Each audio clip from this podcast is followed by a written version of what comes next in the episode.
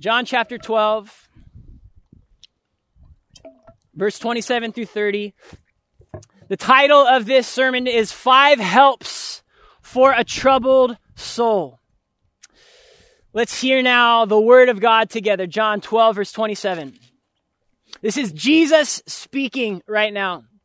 And he says this Now is my soul troubled. And what shall I say? Father, save me from this hour. But for this purpose, I have come to this hour. Father, glorify your name. Then a voice came from heaven. I have glorified it and I will glorify it again. The crowd that stood there who heard it said that it had thundered. Others said an angel has spoken to him. And Jesus answered, this voice has come for your sake, not mine. We're going to stop right there. Let's pray one more time together. God, we thank you for your word today. I thank you, God, that we're not gathered around human thoughts or, opinions or wisdom. We are here to hear from you, the living God. We're here to hear from you, Jesus. We're here to learn from you. We're here to learn what it means to follow you. To learn what, what it, what it was that you did, Jesus, for us on the cross. To learn why you were troubled in your soul. Lord, many of us may have troubles in our souls. Many of us have tasted and experienced what that is. And what better place to go than to Jesus, the one who himself experienced this very thing, to be troubled in his soul. And so, Lord, we come, we gather around you. Spirit of God, would you help us? Give us the ability to fix our attention onto your word and onto Jesus this morning. Where else would we go? You have the words of life. So we look to you now. It's in Jesus' name. Amen. Amen. Well, if you are a human being, you know what it is to have trouble in your soul. I have a, a two month old daughter, and she knows what it is to have trouble in her soul. The, the face, the faces she makes when she is hungry is like the most troubled face you've ever seen. It just melts your heart.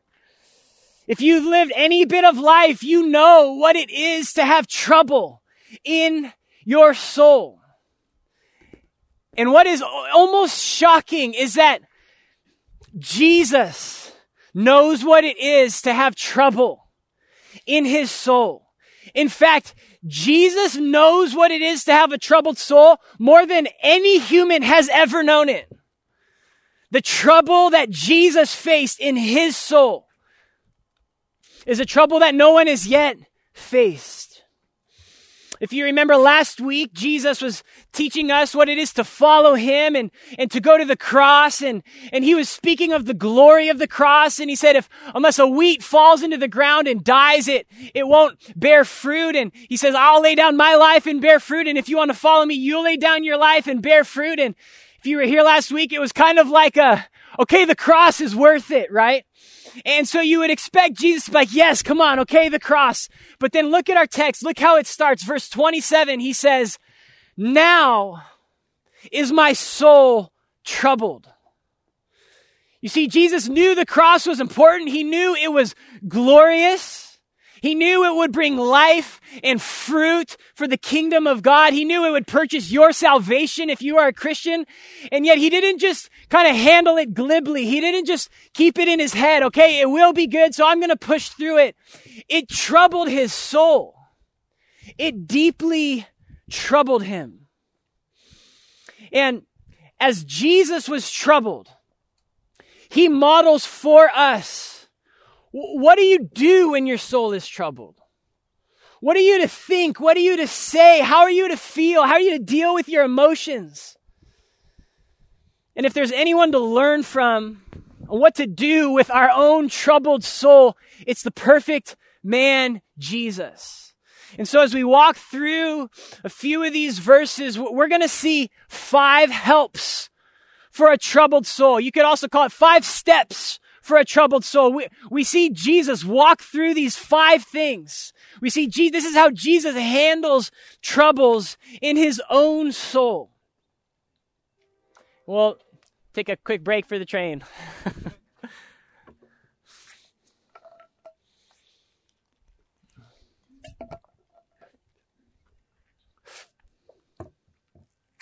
You never know how long it's going to take. I, I, maybe I should just push through. I'll push through until I have to. So, number one, the first help, the first step we see Jesus make is this make an honest complaint. Make an honest complaint. Verse 27 Now is my soul troubled. Jesus is just straight up about it. He's honest. It's not hidden. He's not faking it. He's not hiding anything. Now is my soul trouble. Think about it. This is Jesus talking. My soul. This is the perfect human. And yet his soul is troubled. A perfect, take this in, a perfect soul can be troubled. It's not sinful to be troubled. It's not wrong to be troubled. It's part of being a human being in this fallen world. We're finite, we're fallible, and we suffer. Because of the effects of sin in this world and death, we are troubled. That word troubled is a, is a pretty heavy word. It's also translated stirred. Uh, Jesus uses it when he's at the grave of Lazarus. It's, it's to be disturbed. It's to be terrified. It also invokes to be horrified or to have anxiety. This is a heavy word. My soul is troubled.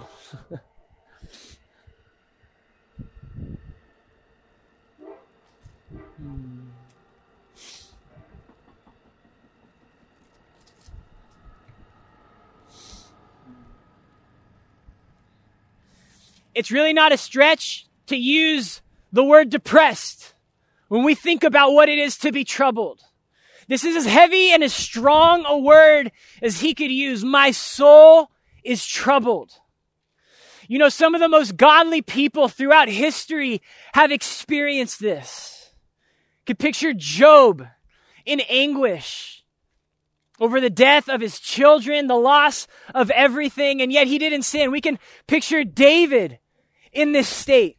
You could picture Jeremiah, who wrote the book Lamentations in this state. We could picture Paul said, I was, we were so despairing to the point of death. And of course, here we're looking at Jesus. Now we would ask, now, why is Jesus so troubled? Why is this happening to him? Well, as we know what, what he just said, he's thinking about the cross. He's thinking about the cross. He's not just thinking about his physical death, though that will be his physical death. He's thinking about what will happen when he offers his soul as an offering for sinners. He's thinking about what he's about to experience as he drinks the cup of the wrath of God. My soul is troubled. The verb there is in the perfect tense, which means it, it's, it's a continual thing. It's anytime he thinks about the cross, it's like that pit in your stomach. It's as, as, as John is, is coming to the last days of Jesus from chapter 12 to the end. It's just the, the last few days. It zooms in on Jesus. And, and in the background, you can know there's like this pit in Jesus' stomach through the rest of the gospel. His soul is troubled. He's suffering. He's, he's thinking about what is coming his way.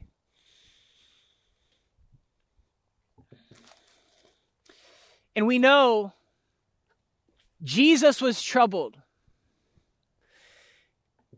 because he would be your substitute.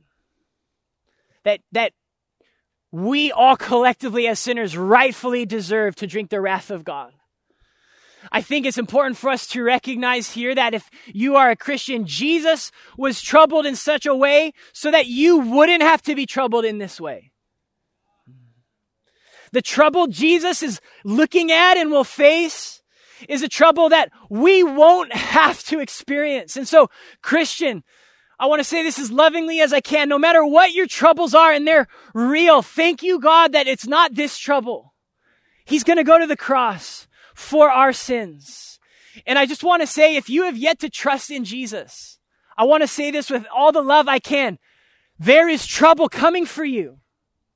There's trouble coming at the end of your life. You will stand before a holy God and you will be justly punished for all of your sins. But hear this Jesus troubled himself. He went to the cross so that you wouldn't have to. So that you wouldn't have to fear that day when you stand before God as a sinner. So if you've yet to trust in Him, consider this. Trouble is coming. Consider his love for you that he would take that trouble for you if you would turn from your sin and trust in him. And so we see Jesus honest about trouble. And a little application for us here is he, he models for us to be honest with our troubles. I want to read uh, a verse out of Psalm 142, verse 2. David says, I pour out my complaint before him. I tell my trouble before him. Today, if you are facing trouble, if your soul is troubled, the first thing you are to do, like Christ, is to be honest about it, to speak about it, to tell of it, to have an honest complaint, not to hide it, not to stuff it down, not to put it off, not to just compartmentalize and use your brain and ignore your soul. We are to be honest about our troubles. We're Christians. That means we need Christ. That means we're a mess. That means we're, we're not to expect to have it all together and not be troubled. Even Jesus was troubled. So let's be honest. That's the first thing we see here from Christ. Be honest about your trouble. Secondly, from Christ, and the second step, the second help we see here is to, hear me, put questions to yourself. To, to question yourself, to put questions to yourself, to, to preach to yourself, if you will. Look what Jesus says in verse 27, the next phrase, and what shall I say? What shall I say? He's not giving full vent here to his emotions. He's not just staying in his complaint. He turns a corner and he begins to, to question himself, to, to, to speak out loud. He's wrestling. What shall I say? And isn't it amazing how human Jesus is? Jesus, who knew everything, said, What shall I say? He was human. He knew what it was to be troubled and to not even know what to say. He had the experience of being at a loss for words, of wrestling with his own soul and emotions. And so Jesus is modeling for us, okay, yeah, be honest about it, but, but then, but then do something else. You need to start questioning yourself. Rather than just react to your trouble, rather than just give full vent to your trouble endlessly, he says, question yourself. Put questions to yourself. We see this modeled throughout the Bible. Psalm 43 verse 11, the psalmist says to himself, Why are you cast down, O my soul? Why are you in turmoil within me? We see the prodigal in the, in the, in the parable, the prodigal son do this. Luke 15, he's, he's in the, the mud, eating, the, wishing he could eat the food the pigs were eating. Luke 15 says, when he came to himself, he said, how many of my father's hired servants have more than enough bread? See what he's doing? He's reasoning with himself. What am I doing? This is, this is miserable. He's questioning himself. What am I doing right now? We mentioned Jeremiah, who wrote the book of Lamentations. He saw the destruction of the temple in Jerusalem, and the book is him just pouring his heart out to God. And I want to read a few verses out of Lamentations chapter 3 together as Jeremiah puts questions to his own soul.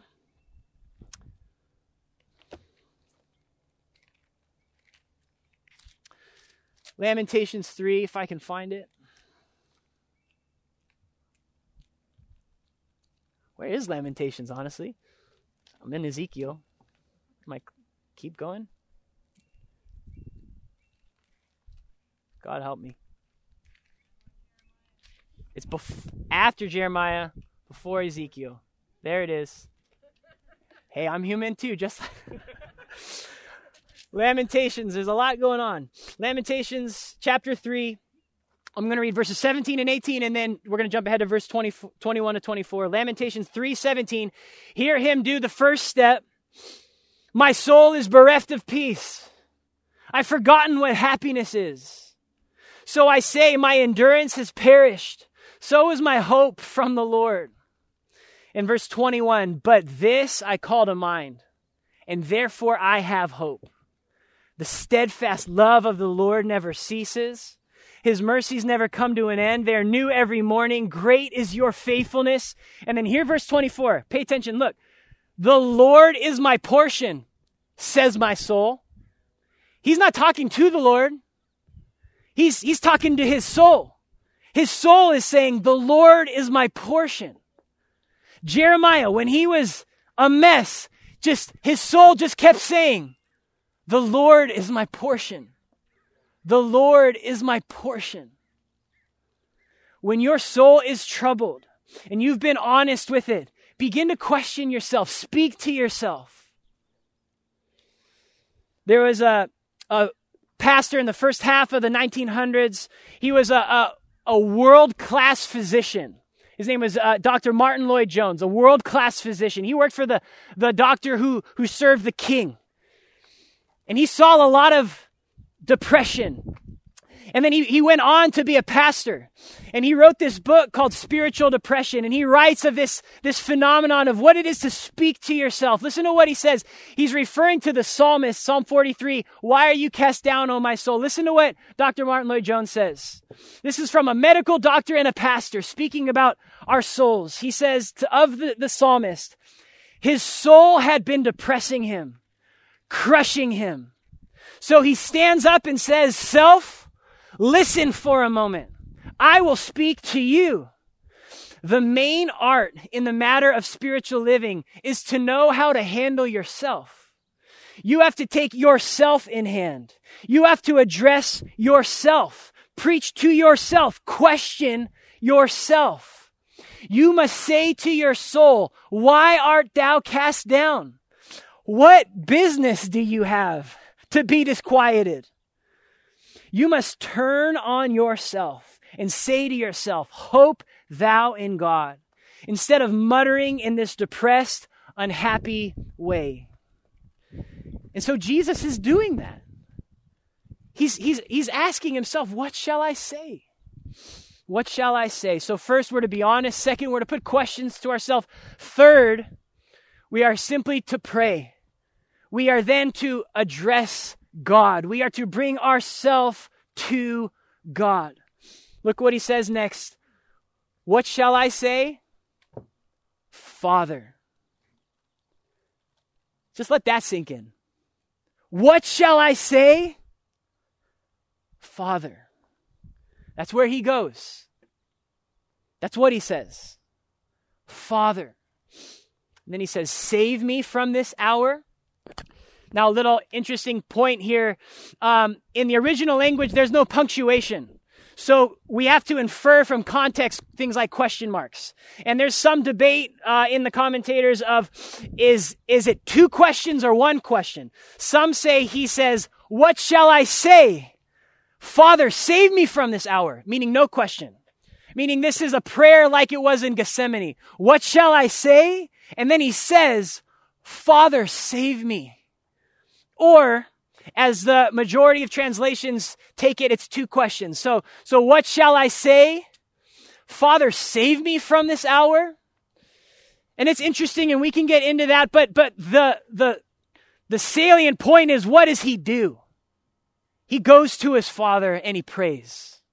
He goes to his father and he prays, regardless of if, if he's asking for salvation or if he's asking, should he even ask for salvation. He, what is significant is he went to his father and he brought his troubled soul to God in prayer.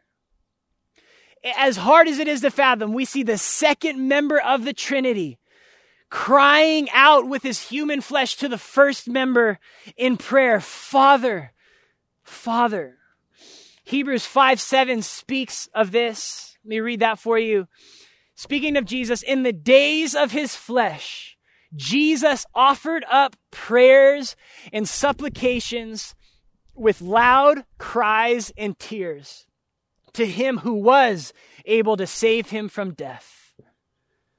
Jesus offered up prayers and supplications, loud cries Father, save me. And I want us just to notice a few observations of his prayer here, practical now for us. He approaches God as his father. If you've been born again, if you've trusted in God, you don't just go to God as a general, like prayer, prayer request service. He's your father. He's your heavenly father. By the blood of Jesus, you can approach the Almighty God with confidence and boldness, like a little kid approaches his father. Kids can be pretty audacious in what they do and say and ask of their parents. And, God is our Father. We're allowed to go to Him as our Father if we are in Christ. Secondly, He says, Save me. Think about the humility of Jesus saying that. Look at the simplicity of his prayer. He just goes like a needy child with a simple request to his father. If anyone could have made an eloquent prayer in that moment, it was Jesus. Yet it was five words, I think, five or six short words. He says, from this hour. He's, he's, he's thinking about his suffering and his troubled soul. Listen, this stings and it's true. One of the greatest things about your troubles is it drives you to Jesus. It drives you to your Father in prayer. That's why James can so harshly say, Are you suffering? Rejoice. because you're gonna, it's gonna drive you to God. It's gonna drive you to be needy. Man, if your prayer life is waning, often the Lord may allow some suffering to drive you back to Himself. One pastor has said, you know, Jonah was asleep in the ship but he was praying in the belly of the whale. Isn't that true? He was asleep in the ship in rebellion against God. Apparently, his conscience wasn't bothering him too much. He was just taking a nap. But when he was about to die in the belly of a fish, he was praying. And so we are to humbly, simply bring our troubles to our God. I want to read one more short quote on prayer and, and what is the essence of prayer? Does it need to be profound? Does it need to be long? What do we need to do? Another old Puritan pastor, Thomas Brooks, says this Certainly, the very soul of prayer lies in pouring out of one's soul before the Lord. Though it be in sighs, groans, and tears, one sigh and groan from a broken heart is better pleasing to God than all human eloquence. That's prayer. A sigh brought to God is more pleasing to Him than us coming up with this wonderful, theologically accurate, you know, from Genesis to Revelation, all these thoughts, prayers. He just wants our hearts to be poured out to Him. And so we've seen when our souls are troubled, we are to state an honest complaint. We are to question ourselves. We are to pray. Fourth, fourth, we are to reject any desire contrary to God. We are to reject any desire contrary to God. Look what Jesus says after his prayer. the very next word is but. But. For this purpose I have come to this hour. If it was a question, Father, what shall I say? Father, save me from this hour? He answers it with, Nope. That's not what I'm going to pray. I, I've come for this. I'm going to reject and resist even my desire to not go through this. And I'm going to submit to God. Now, that can kind of blow our minds a little bit because Jesus is perfect. And if Jesus is sinless and he's perfect, why would Jesus ever need to reject a desire that he had? But listen, it's because Jesus is perfect that he recoiled from going to the cross. It's because Jesus is perfect. He did not want to become sin. He did not want to drink the wrath of God. That's the most sane thing to desire. It was because he was perfect. He didn't want to die. That's not a wrong desire. That's a good desire. It's an understandable desire. That's what a reasonable person should desire. And so Jesus, in his humanity, was so troubled because he knew in a few short days he would suffer greatly as a sacrifice for sins. And so he brings these desires God, I'm not looking forward to this. If there's any other way, could you save me from this? But then look what Jesus does. He utterly denies himself. Jesus denies himself. He says, No, for this purpose I have come to this hour. He accepts not what his good human desires may be. Th- these are good desires. They're human desires. They're fair enough. But he even rejects those things because he wants what God wants. He's willing to lay down even good human desires so that God's will would be done. And let's be real, if Jesus did that, if Jesus was willing to deny himself in his deep anguish of his soul, how much more his disciples? He trusts in God's sovereign plan for this hour for this hour. I want you to think about praying that. God, this, I don't like this, Lord. I'm suffering, but I'm bringing this to you. And I'm questioning myself. Should I, should I not want this? Should I want this? I'm, I'm asking, I'm testing myself. But then we would say, but do you know what, Lord? Not what I want, what you want, because you've sovereignly brought me here. I trust that your sovereign hand is even over my troubles. And so I'll deny myself and say, Lord, you've brought me to this hour, and not my will, but your will be done. This moment that Jesus is having is like a, is like a preview of the cross. It's a preview of him laying down his life so that the, the will of God can be, the plan of God can be fulfilled in him. And I just want to point out, listen, I, this this happens to me. Often when we're suffering, we think we should like get a pass on like honoring God and following him and denying ourselves. I, I do. Hey, yeah, I'll follow God and deny myself, you know, like with normal stuff. But right now, like look what's happening to me. I think I deserve a little something. A little, you know, little opportunity for the flesh over here. You know, it's reasonable for me to say that over here. You know, maybe I could consume a little more of this right now because, because I'm troubled. We see in the very moment of, of anguish, Jesus denies himself. In the moment of suffering, he denies himself. He's prepared himself for this moment to know, man, when I'm suffering, I will deny myself and I will deny and reject any desire that is contrary to God that we would put that resolve in advance in our hearts. Man, whatever comes, whatever may come in my life, in my health, in my relationships, whatever it may cost to follow Jesus, I'm resolved. I will deny myself and I will follow him. To make those things in advance. And, and so Jesus shows us a better way. Rather than giving in to a, a fleshy desire in the moment, he denies himself and he submits to God. And so we've seen it. he made an honest complaint. He put a question to himself. He, he prayed. He rejected any desire contrary to God's desires and plans. And, and finally, and most beautifully, the fifth thing we do is we seek the glory of God. We seek the glory of God. Verse 28 Father, glorify your name. Father, glorify your name. That came out of the mouth of a man who was deeply troubled. Father, glorify your name. What's the final plea of Christ in his suffering? That God would be glorified. What fueled and motivated Christ to go to the cross more than anything?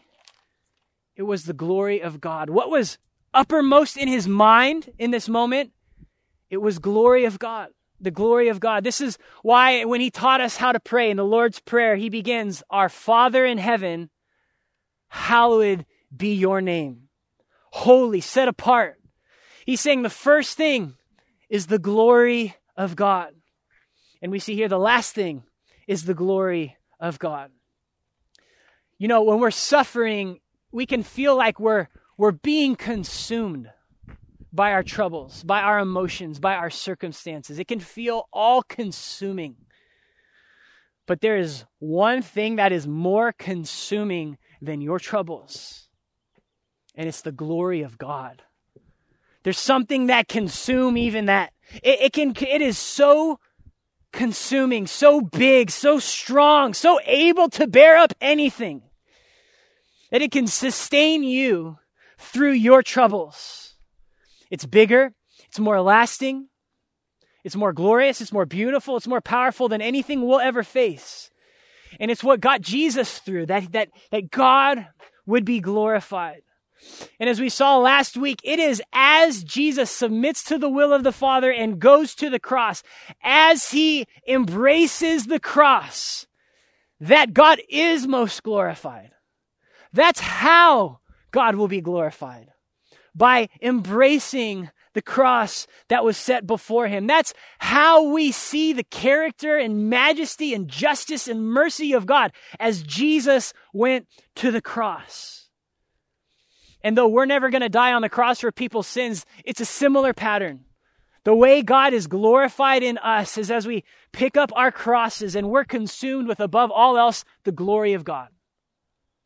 We're just consumed that, that we would train our souls to walk and complain and be honest and then question ourselves and then pray and, and then deny ourselves. And then finally, that we would so train ourselves to follow Christ that the Spirit of God would help us remember Jesus here. That we would say at the end of this moment I'm having, I just want the glory of God. I want whatever would glorify God. I want God to be glorified in me in the midst of my suffering, in the midst of my trouble, in the midst of my depression. It may not be over yet. It may not be better yet. It may be worse. Jesus hasn't even gone to the cross yet.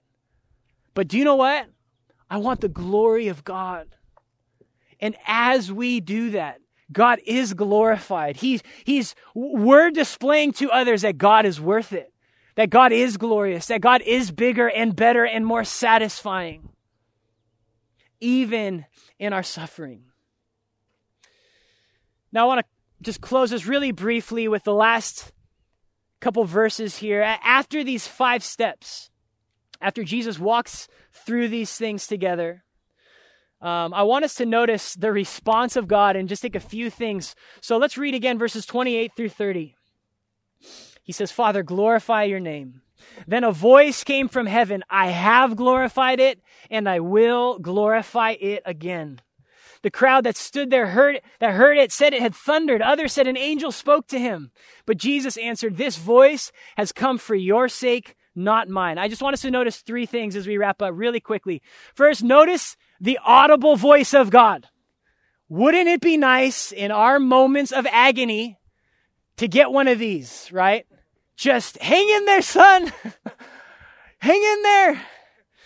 Uh, but we know from the Gospels, God only did this three times.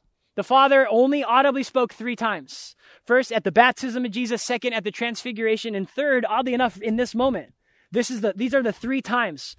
And why, why did God speak there? Well, Jesus says, it's actually not even for me. Jesus knew who he was. He knew who his father was. He knew the game plan. He knew what would happen. This was for others. Why, why would God speak audibly in this moment for others? Well, listen, it's the same reason God allowed and orchestrated the ministry of Christ to have all these miracles. It's why the audible voice of God showed up every time. It was so people would know who Jesus was. It was so everyone else would know this is the Son of God. When he healed someone, when, when he fed crowds, when the voice came, he said, Listen to him.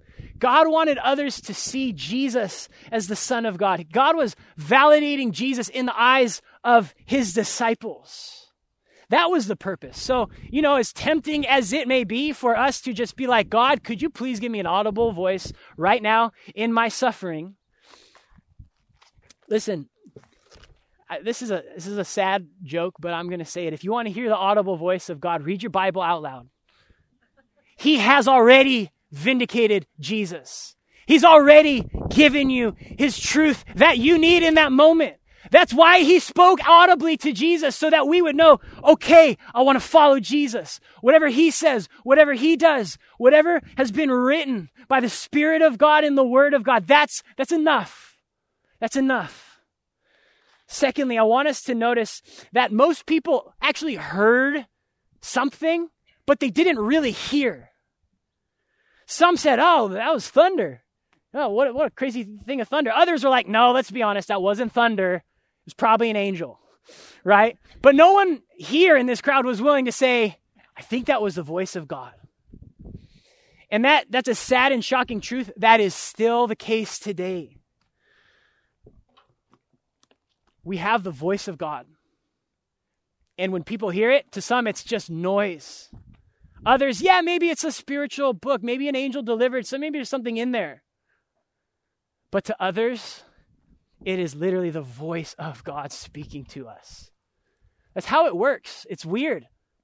When God speaks, it's just thunder to some. It's like maybe spiritual to others. But for his kids, it's his voice, it's his word. It's beautiful. It's beautiful. And the last thing I want to I want us to notice here is this. I want us to notice what it was God said to Jesus. Jesus says, "Father, glorify your name." And he says, "I have glorified it, and I will glorify it again." Now, what's he saying? What's he talking about? I've glorified it. I have glorified it. Well, we know that the glory of God is a, is a theme. It's something Jesus often refers to in the Gospel of John. He is there for the glory of God, he's seeking the glory of his Father. That God is glorified in Jesus and the cross. What God is saying is, Jesus, everything you've done to this point has brought me glory, and I have glorified my name through you. In your birth, in your baptism, in your ministry, in your obedience to me, you have brought glory to me. I've glorified my name through you. I have. And Jesus, I'm going to do it again. And what he's saying is when you go to the cross and when you die and when you rise again, I will glorify my name through you, Jesus. I have and I will. And as, it, as it's true for Jesus, it's true for us. Listen, again, we, we're never gonna we're never gonna carry the type of cross Jesus carried. But we will suffer. We may even suffer for Jesus. And as, as Jesus cried out to his father, and his father heard him and was with him, even honored him in that moment. So uh, look at verse 26. This is something we didn't really hit on at the end of our text last week. Verse 26 If anyone serves me, he must follow me. And where I am, there will my servant be also. Listen, if anyone serves me, the Father will honor him. The Father will honor him. If any one of us follows Christ in our sufferings, if we honor God, if we walk with God, if we've trusted in Christ in his substitutionary death, and we're, we're walking out these steps, God will actually it's so weird to say honor us. He'll honor us. He'll show up in circumstances and he'll he'll honor us as we're trying to follow him. It's so weird to say that. But it's what it's what Jesus says happens. It's what we see happen. as Jesus is praying that God would be glorified, God shows up and says, I'm going to glorify you, son. I'm going to glorify you on the cross. And so I just want to close with an exhortation for us that no matter where we are at and what suffering we are facing, and I know that there is real trouble that many of you are facing, the glory of God is enough. Jesus, his blood was enough. You're not suffering, Christian, because God's pouring out wrath on you. He did that. Christ took that for you. And so, whatever we're facing, would we be honest with God? Would we be diligent to question ourselves, not just to stay in that place? Would we pray? Would we deny ourselves? And above all, would we seek the glory of God? And as crazy as it is, we will stand before Him one day and He may say, Well done. Well done, good and faithful servant. So, Jesus, that is our desire to follow you and to give glory to your Father, to give glory to you, God. God, I really do pray for those who are suffering and are troubled right now. I thank you, Spirit of God, that you are with them and you are able to pray for them far better than they can pray for themselves, and you are able to remind them of these truths. You are able to comfort them as their comforter. You are able to bring them continually back to Jesus, who suffered in our place and showed us how to suffer. Lord, I pray for us that we would we would suffer well like Jesus, that we would even suffer well with one another. Jesus said these things out loud. He shared these things with us, with his disciples. They, they witnessed all of this. He brought them in. He asked for prayer. He poured out his soul even to his, to his friends, Lord. Would we be Christians? Would we be a church who are able to do that, to suffer well with one another? God, I pray for those like myself who may be too proud to share with someone else ways that we're troubled. I pray for the proud ones among us that we would humble ourselves and we would be willing to share those troubles with one another. Lord, I pray for those who are just in agony and can't get out of it and can't see the other side, and it's felt like a really long time. Lord, I know that they're here. You know them. You see them. You love them and you care for them. And if you cared for them to the extent of giving your own son to die on the cross, certainly you will care for them today in their needs. Certainly you will be with them. Certainly you will be enough for them. And so I just ask you to be merciful to them, Lord, and you would satisfy them and, and bring even some relief to their their suffering souls, even as they, right now, as we fix our eyes on Jesus, as we sing, as we take communion together, help us just lift our eyes for a moment above us, to just fix our eyes on Jesus, to desire the glory of God to be made known among us today. Thank you, God, you are able to care for and shepherd us unlike anyone else. And so our hope is in you.